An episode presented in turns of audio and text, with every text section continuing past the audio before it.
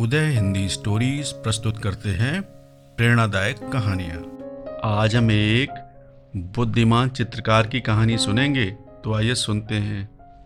एक बार की बात है, एक बहुत ही अमीर बुढ़िया थी। वो अपने लिए एक बहुत ही अच्छा चित्र बनवाना चाहती थी। इसके लिए उसने एक बहुत ही फ़ेमस चित्रकार से संपर्क किया।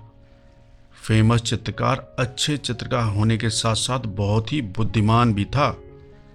चित्रकार ने बहुत ही मेहनत के साथ ईमानदारी से उस बुढ़िया का चित्र बनाया।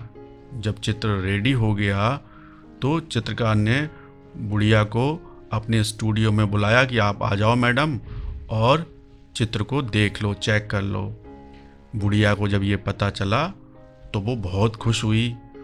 उसको बहुत खुशी हो रही थी, आज उसका चित्र रेडी हो जाएगा। वो स्टूडियो में जाकर आज चित्र देखेगी। बुढ़िया का एक पालतू कुत्ता भी था। वो उसको बहुत प्यार करती थी। वो उसको अपने साथ ही स्टूडियो में लेके गई।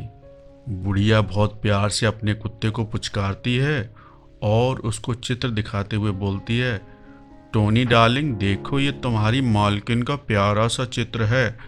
अगर तुम्हें ये चित्र पसंद आता है तो मैं इस चित्र को अपने घर ले जाऊँगी। लेकिन कुत्ते ने उस फ़ोटो पर कोई रुचि नहीं दिखाई। अब वो धनवान बुढ़िया नाराज़ होते हुए बोली, चित्रकार, मुझे ये चित्र बिल्कुल भी आपका पसंद नहीं आया और ना ही मुझे इसको चाहिए। अगर ये मेरा कुत्ता ही इस चित्र को नहीं पहचान पा रहा है तो ये मैं इस चित्र का क्या करूँगी? चित्रकार बहुत ही बुद्धिमान और व्यवहार कुशल था। वो जानता था अमीर लोगों के क्या क्या चोचले होते हैं? ये लोग किस तरीके के सन की प्रवृत्ति के होते हैं? उसने बहुत ही सॉफ्टली कहा, मैडम, कोई बात नहीं, आप एक काम करो, आप कल आना, इसमें थोड़ा सा टचअप रह गया है और मैं वो करेक्शन कर दूँगा। तो बिल्कुल ही ये आपको नेचुरल जैसा लगेगा, कल आकर आप इस फ़ोटो को ले जाना।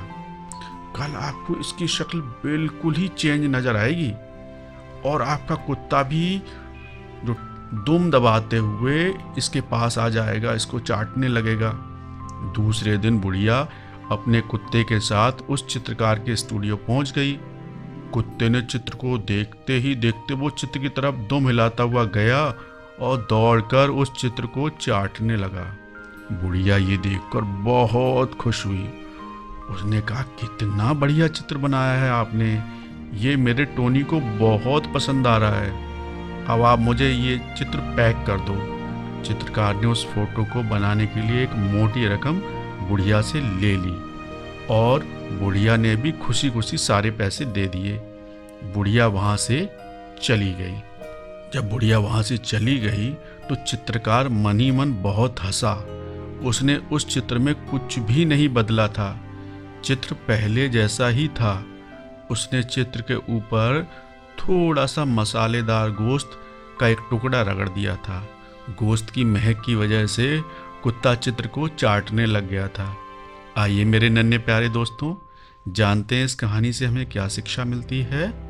हम अपनी बुद्धिमत्ता और सूझबूझ से काम लें तो हम अपने बिगड़े हुए काम भी बना सकते हैं। उदय हिंदी स्टोरीज आपका अपना रेडियो स्टेशन